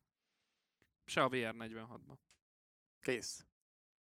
Az előző két hétvége Dávidot lehozta. Nem, az leszállt, leszállt a vé er negyvenhatos bandwagonről. Jó, ö, én egyszerű leszek. Bagnaia Martin Bezzecchi, Bagnaia Martin Bezzecchi. Ö, unalmas vagy. Hát most már ö, eleget... Ö, Mondjuk te igaz, hogy eleget vállaltam, adsz, eleget vállaltam már a nagyokat, meg a hülyeségeket, most már jó lenne jól megnyerni van, ezt van, igazad van, igazad a tippjátékot. Aztán majd most a Miller. Amúgy betezem fantaziba. Duplázad is. Ó, persze. Valahol el kell. Le... Amúgy nekem három van, na mindegy. Jó. Na. na, menjünk tovább, mert hogy oké, okay, ezzel most lezárjuk az indiai verseny hétvégének az előrevetítését, de van még beszédtémánk bőven. Mert egy jött bejelentés erre a hétvégére. Hála Istennek a Pramac nem egy új mini dokumentumfilmet jelentett be, mint ugye a Honda Hú. egy héttel ezelőtt, hanem azt, hogy Morbidelli náluk folytatja kétezer-huszonnégyben. Fölfelé bukott Morbidelli, a Pramac jól jár, Campinotti örül, hogy van olasz versenyzője. Tényleg minden adott ahhoz, hogy ez egy jó történet legyen kétezer-huszonnégyben a kettőjük között. Ez egy nagyon-nagyon jó döntés. Nyilván Morbidellinek nem nagyon voltak szerintem más opciói, vagy nem tudom. Ö, nem úgy volt, nem azok voltak a hírek, hogy úgy kapkodnának utána a pedokban, de ha az eredményeit nézem, akkor ő egy ilyen ö, továbbfejlesztett ö, Zarcónak is, is mondható, mert hogy neki megvan az ugye, aminek Zarco, ami Zarcónak egyszer se jött össze, nem tudott ö, ö, MotoGP-s világbajnoki címért csatázni, nem, nem sikerült győzelmet sem szereznie, úgyhogy úgyhogy szerintem ez egy, egy egyértelmű upgrade ugye Zarco felett, és szerintem benne van az is, hogy Morbidelli jövőre ilyen most, mint, mint, amilyen, mint amilyen eredményeket hoz Martin meg Bezzecchi, hogy ott lesz az elejében, és csatázni fog tudni a győzelmeket, pláne akkor, hogyha mm, tényleg az a gé pé huszonnégyes is egy ilyen ütőképes technika lesz, már pedig miért lenne az, és, és hát őt lehet terhelni tényleg rá, lehet aggatni majd az alkatrészeket, hogyha úgy van, biztos jó visszajelzései lehetnek, és benne van akár, hogy három-négy jó éve még, még simán, simán lehet itt a Pramacnál, ugye egyelőre egy egyéves szerződést kapott, aztán Aztán meglátjuk, de szerintem Franco Morbidelliben is sokkal több van, mint amit uh, ezen a Yamahán így ki tudott magából hozni. Uh, érdekes, érdekes lesz az egész sztori. Már csak azért is, mert uh, ezzel az összes vé er negyvenhat akademista most már Ducatin fog ülni.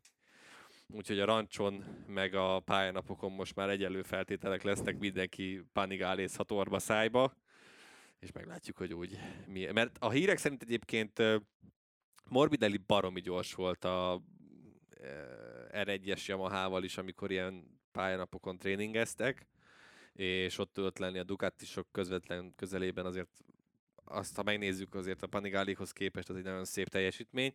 Úgyhogy ha ebből indulunk ki, akkor uh, fog tudni meglepetéseket okozni Franco Morbidelli, és simán benne van, hogy győzelmeket is fog tudni szerezni. Bőven benne van, én is azt mondom. Morbidelliről nagyon jól tudjuk, hogy nem egy tehetségtelen versenyző. Az, hogy hogyan alakult szegénynek a sorsa, az egy másik dolog, de ott van benne a potenciál. Ez az egyetlen egy menekülő útja marad, hogyha a gé pében szeretne maradni. Tehát, hogyha ha, ha, ha tényleg uh, itt akarja megvetni a lábát, akkor nincs más, uh, mint hogy uh, itt teljesítse, megmutassa, hogy mire képes. Tehát ez egy ütőképes brigád, mindenkit. Jóformán gyári csapatról van szó, kvázi az. A legjobb helyen van. Innen akár még adott esetben, ha úgy alakul a történet, még akár följebb is bukhat, úgymond. Úgyhogy euh, én azt gondolom, hogy Morbidellinek a, ha már úgy van benne amúgy az adásmenetben, én, én rá tudom húzni, hogy tökéletes házasság. Nyilván sok fog múlni, tehát nem az első nagy díján fogja megváltani a világot, tehát megint csak azt vár, meg kell várni, hogy mit fog tudni az, öt, az, el, az első öt-tíz hétvégén te, mutatni majd kétezer-huszonnégyben, de én nagyon, nagyon várom ezt. Tehát, hogyha ha azt kérdezné majd meg tőlem valaki a té es en el-ben, hogy mi az, amit várok leginkább kétezer-huszonnégyben, akkor az ez. Pedig azt hittem, hogy Nakagami. Mert ugye őt is bejelentették, hogy ő is marad majd az el cé er-nél a kétezer-huszonnégyes igen, szezonra. Ez is, egy, ez is egy ilyen igazi szarulőrzött titok volt. Szerintem mindenki sejtette, hogy... Mindenki tudta, nem, hogy sejtette. Tehát, hogy ez, ez... Hát biztosra vette már mindenki gyakorlatilag, hát csak a, a hivatalos bejelentéssel akartak várni. Hát mondjuk, I, mondjuk nem értem, hogy Japánt, Japánt, várták ki Japánt. Igen, ezt én túl nagy volt a nyomás, hogy döntsétek már el, hogy mi lesz Takával. Nem, millió Japánt vagy várta. Ugye lehet, hogy ők már tudnak valamit, amit mi nem, és hogy ezután a pozitív bejelentés után negatívak fognak Jaj. következni. Aha. Who knows, who knows, de egyébként meg várható volt, tehát, hogy a mm, Ogurát szerint, nem tudom, hogy mennyire akarták egyáltalán meggyőzni Ogurát, hogy, hogy próbáljon feljönni a MotoGP-ben, de azt láthatjuk, hogy Ogura szerintem megunta ezt az egész japán vonalat, hiszen ugye jövőre az em té Helmetsnél folytatja majd a... Igen, a... de ugyanúgy van még szerződés a Hondával. Tehát, hogy az még megvan neki, még...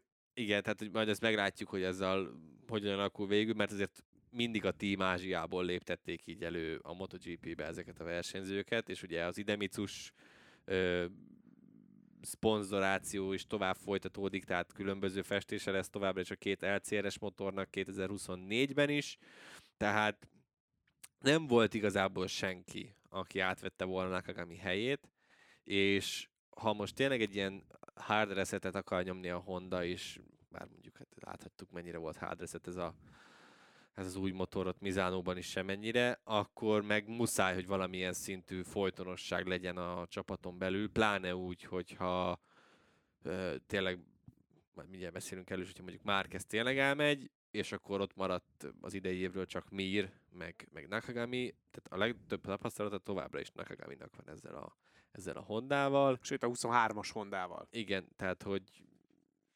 meglátjuk, hogy... De szerintem ez egy jó, jó házasság. Nakagami nem fogja a világot megváltani neked. De nem is feltétlen ezt várod tőle jelen állás szerint ebben a projektben. Hát igen, ő most a, a, a tipikus teszt, tesztversenyző.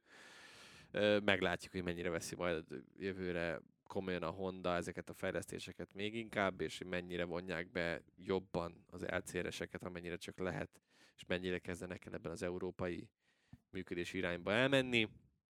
Én sajnálom, én Nakagaminak már ezt az évet se adtam volna oda, de érthető, hogy miért gondolkoztak úgy, hogy inkább megtartják, és nem cserélik le, mert olyan, tehát, hogy... Kutya nem akar arra a motorra. Mondjuk ebben nem feltétlenül vagyok jó, biztos. Jó, akkor tehát azt mondom, a moto kettőből tudnál olyanokat hozni, aki szerintem szívesen felülne, és lenne igen, benne nagy, poten- csak nagy potenciális. Csak most nem erre van tényleg szüksége talán a Hondának, hanem arra, hogy megpróbálják itt tisztességes szintre eljutatni ezt a motort, és akkor utána majd lehet a nevek között kutakodni. Csak hát ez a mikor jut el olyan szintre a motor, ez szerintem nem... Nem két, hát igen, nem így, így legalább két, van két, vagy három év lesz. Két teljes szezonos tesztversenyzője a Hondának, mert lényegében az, tehát Nakagami is egy fejlesztő versenyző, ahogy az érkező Zarco is az lesz. Tehát, és akkor kell melléjük a top versenyző, ezért lenne jó... És az lesz Mir, vagy mire gondolsz? Nem, az lenne olyan jó, hogyha megtartanák Márquezt. Tehát, hogy ezért gondolom most már egyre inkább az, hogy ez a Ducatis vonal, ez kezd elhalni, hogyha ez...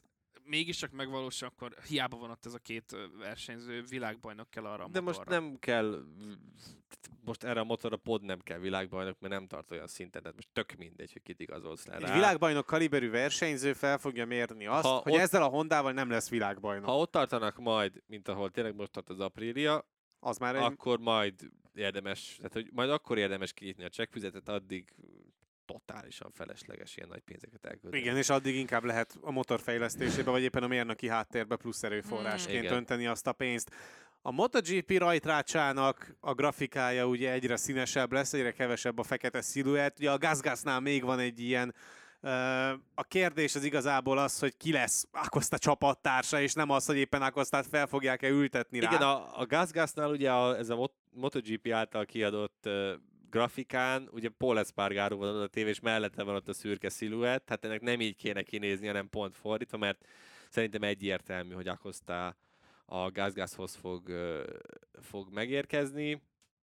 Mm, nagyon meglepne, hogyha egyébként tényleg Millert pakolnák végül félre. De Miller inkább már a huszonötös ülését vetítette előre, hogy azt veszítheti el adott esetben. Erre egyébként minden esélye megvan, hogyha ez így folytatódik. Nem tudom, mert azért... Tehát a lehető legrosszabbkor esetben neki is a formája. Tehát most, amit azért az utóbbi néhány hétvégén lehoz, ez maga a mély pusztulatnak mondanám leginkább. Úgyhogy euh, nehéz egyébként dönteni, de én nem tenném ki Millert a helyükbe, hanem tényleg inkább nem tudom, mit csinálnék. Fogalmam sincsen, ugye ez a tíz tíz szabadkártyás történet, ez egyelőre nem tűnik, úgyhogy ez meg fog valósulni, úgyhogy Ezt, ezt hagyjuk. Tehát a kérdés az, hogy uh, Augusto Fernández vagy, uh, vagy Pol Espargaró lesz Acosta csapattársa. Na de, uh, egy igen. kérdés viszont van. Kedvenc kérdésed most az elmúlt időszakban, Gergő, igen. hogy mi lesz a Grezinivel? Na, most éppen más mi lesz a Grezinivel? Hát, mi van? Ugye hivatalosan ez egyetlen utolsó Ducatis hely, ami szabad ezzel, hogy Morbidelli már hivatalosan sincsen. Fogalmam sincsen, hogy hol tart most ez a Márquez-Grezini vonal, Marc Márquez-Grezini vonal. Én most csütörtökön nyilván sokkal okosabbak leszünk, mert megint ott van a, a sajtónapon Marc Márquez.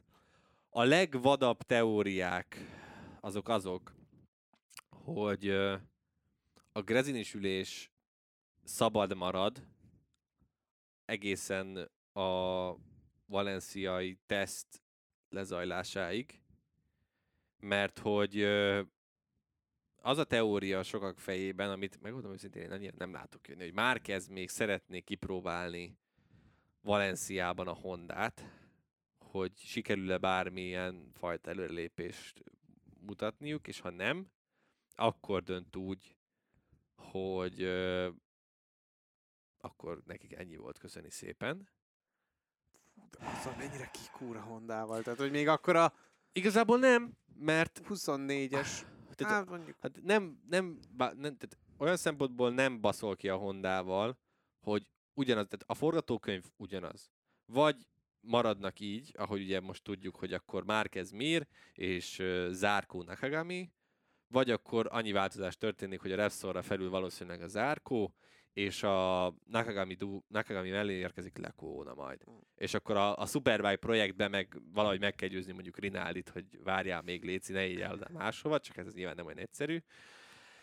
De, hogy mondjam neked, mm, tehát ebben a teóriában én látok fantáziát abból a szempontból, és a Grezininek egy opci- két opciója marad, igazából szerintem egy, hogy úgyis Dixont, tehát minden moto kettes szerződésben ez benne van, hogyha a MotoGP-s csapat keres, akkor elengedik. Tehát akkor ez, ez egyértelmű. Tehát, hogy Dixon szabad lesz, Dixonnal lehet inkább nyilván így kibaszni, hogyha mondjuk Valenciával nem tud felülni, ö, már tesztelni a, adott esetben a Grezini Ducatit. Tehát, hogy van ebben a forgatókönyvben is ö, fantázia, de ugye Márquez is azt mondta a misánói teszt után az interjúkban, hogy nem szeretne Valenciáig várni, mert azért az azért ez már elég későnek érzi, úgyhogy meglátjuk, hát meg, hogy most vár ha... Valenciáig, és mondjuk a valenciai tesztet még megvárja, akkor például kihagy egy lehetőséget arra, hogy Ducatin kipróbálja magát. Hát jó, hát mondjuk, ha valakinek, jó, mondjuk, ha valakinek ez, ez az egy hely nem nincsen, számít, az pont a Márquez, világos. Fordítva van nehezebb, amikor a jó motorról ülsz rá a rosszra. Tehát most, hogy a rosszról kell a jóra átülni, szerintem az könnyen megszokni. Úgyhogy, meg ha valakit nem féltek azért, hogy csak négy teszt napja lesz egy Ducatin vagy öt, az, az pont már Márquez. Szóval inkább én azt gondolom, hogy Japán ban fognak eldőlni ezek a dolgok, hogy tényleg, ha elmegy most uh, popa vizitre, akkor mit tudnak neki mondani, ami meg tudják győzni, bár szerintem már nagyon semmit. Uh, meglátjuk. Én inkább továbbra is érzem azt, hogy ő, ő szeretné elengedni ezt a projektet, csak még talán ő maga se látta be, hogy ebbe egyszerűen nem lesz több.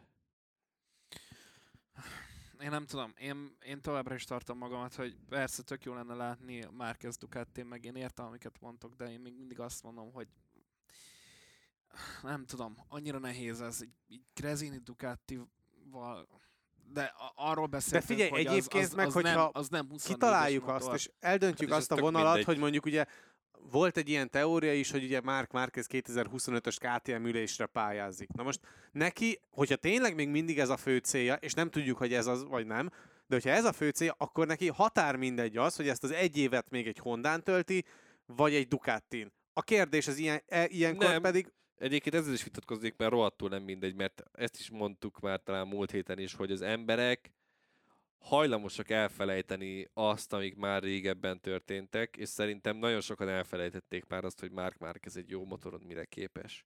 Tehát, hogyha azt akarod megmutatni, hogy te még mindig egy fasza és jó versenyző vagy, akkor, akkor ahhoz kell egy valamilyen szinten jó motor. Márpedig most oké, hogy nem lesz a, leg, a legutolsó fejlesztésű gé pé huszonhármas, láthatjuk, hogy ezért most a legutolsó fejlesztésű gé pé huszonkettessel Bezzecchi ott van a harmadik helyen a világbajnokságban. Igazad van.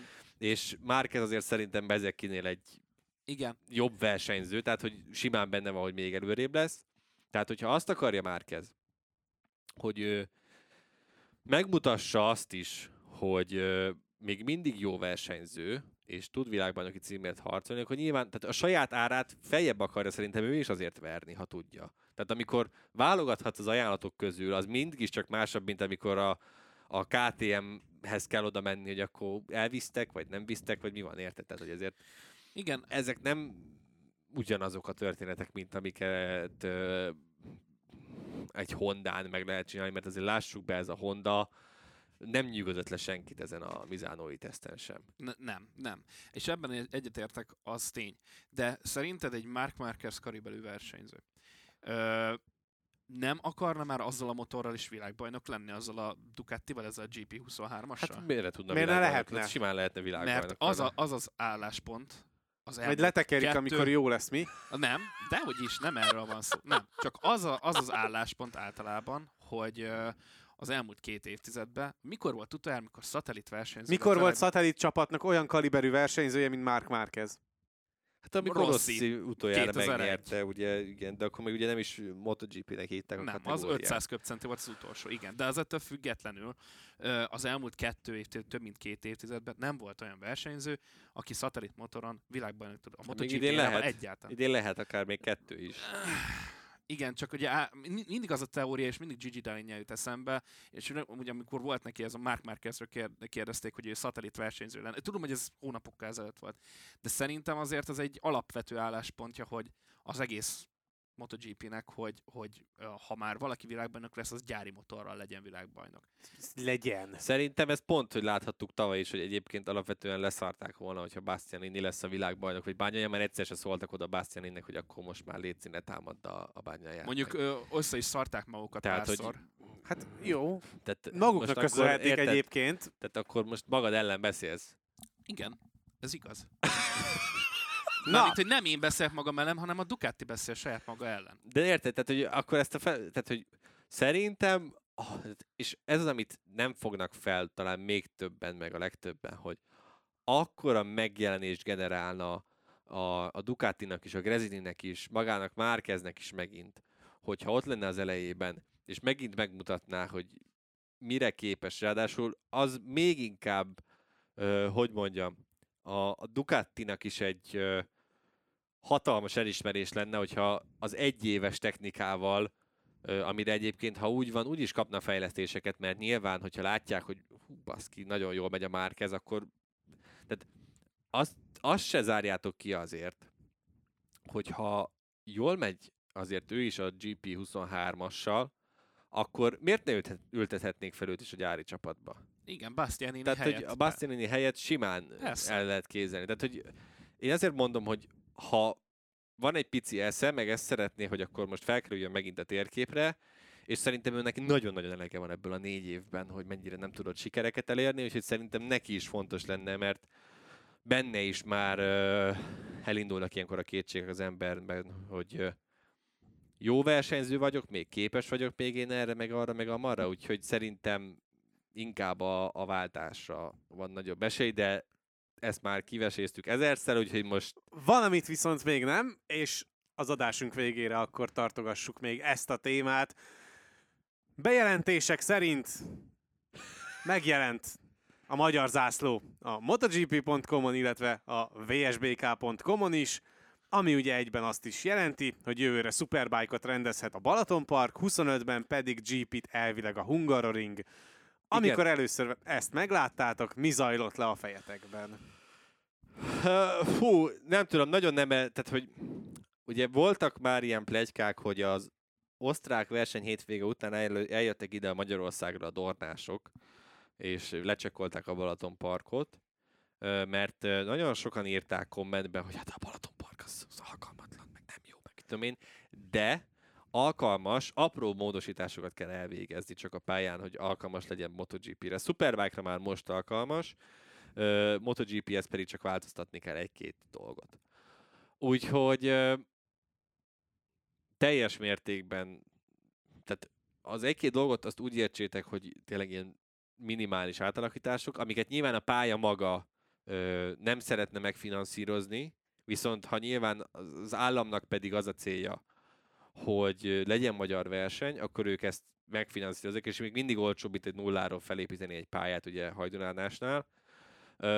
Úgyhogy meg, meg mobil lelátókat kell felépíteni, és akkor százhúszezer ember tudja nézni a helyszínről a versenyt, minden tekintetben egyébként ezt leszámítva alkalmas a Balaton Park Circuit.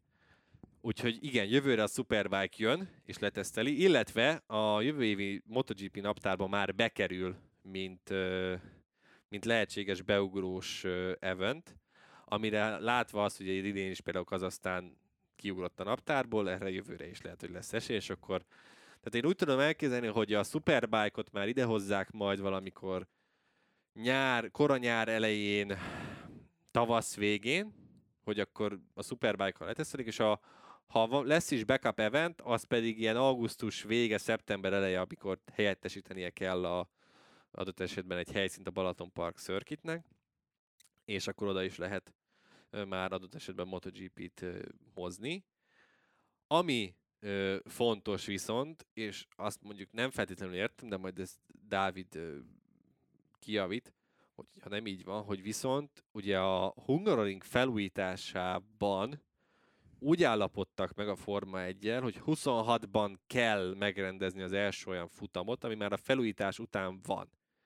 Viszont a MotoGP-t huszonötben komoly átalakítások nélkül nem fogja tudni a Hungaroring, ö, tehát ezt már kibeszéltük, ugye volt egy külön podcastünk erről, aki szeretné, azt hallgassa meg. Tehát komoly átalakítások nélkül a Hungaroringet ringen nem tudnak MotoGP versenyt rendezni.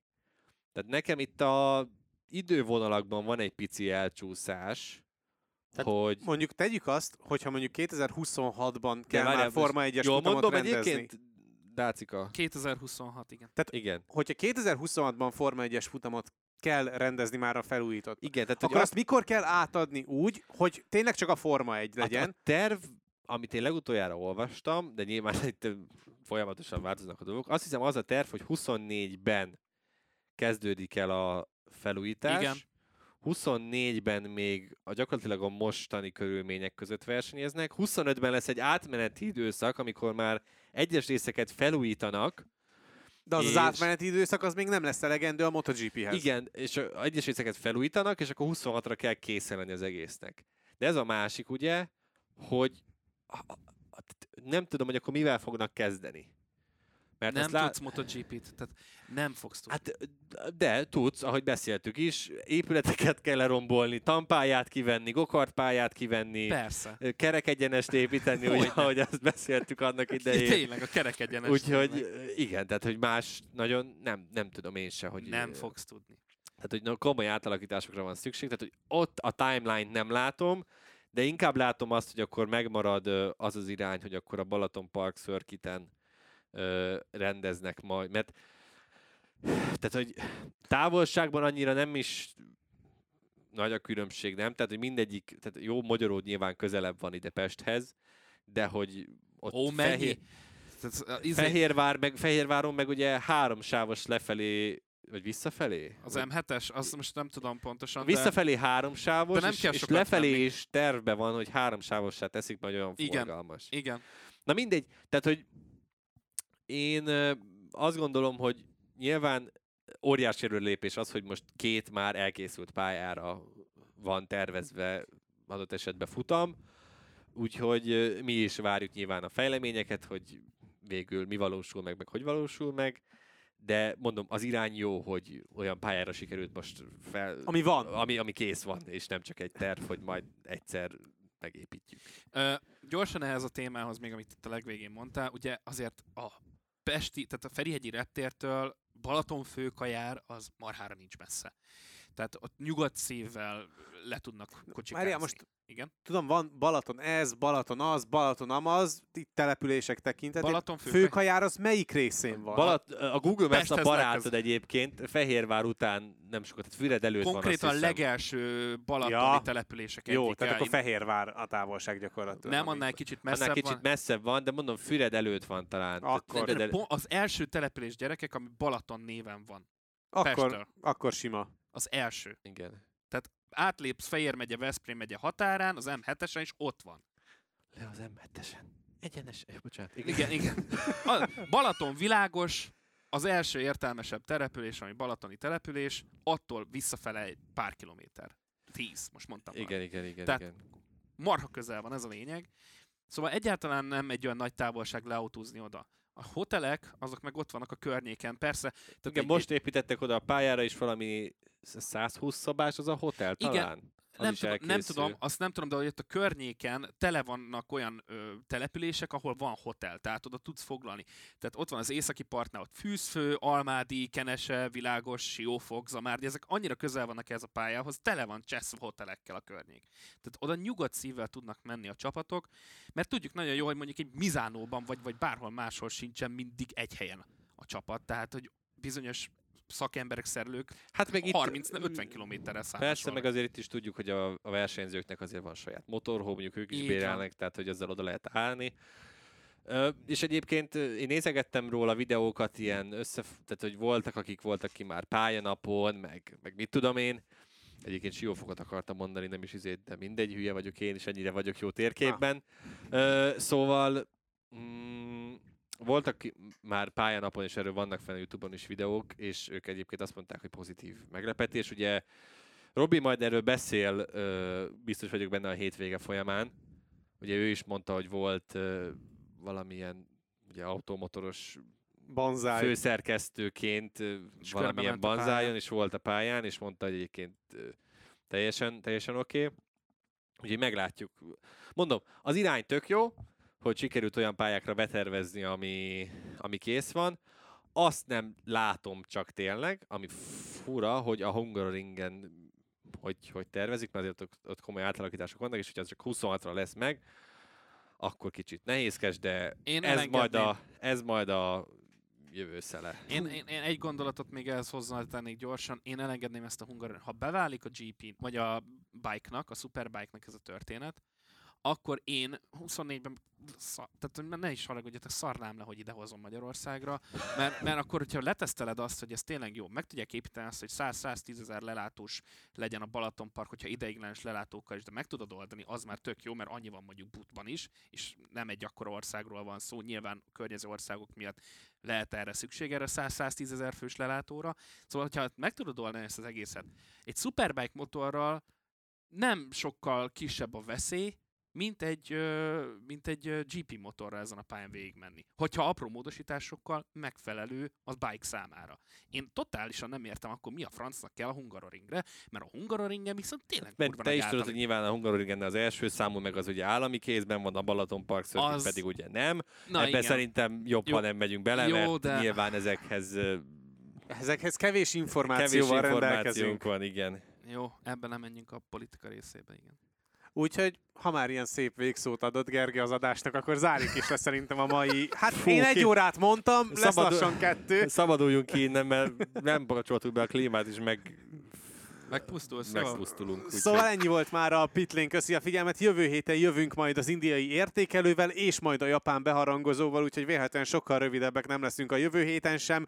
Infokért, MotoGP-s cikkekért pedig kövessétek a Network négy web, Twitter és Facebook oldalát, illetve iratkozzatok fel az Arena négy csatornáira azokon a felületeken, amiken hallgattok minket, legyen a Spotify, SoundCloud, vagy éppen Apple Podcast. Ezt nem értem át még mindig sose a tükörbe, hogy Network négy csatornáin? Minden. Nem, de tök mindegy. Igen. Úgyis ugyanaz, a, hogy hívják, az még ugyanúgy Arena négyen fut ráadásul. Tényleg ott van. Mert nem lehet átnevezni.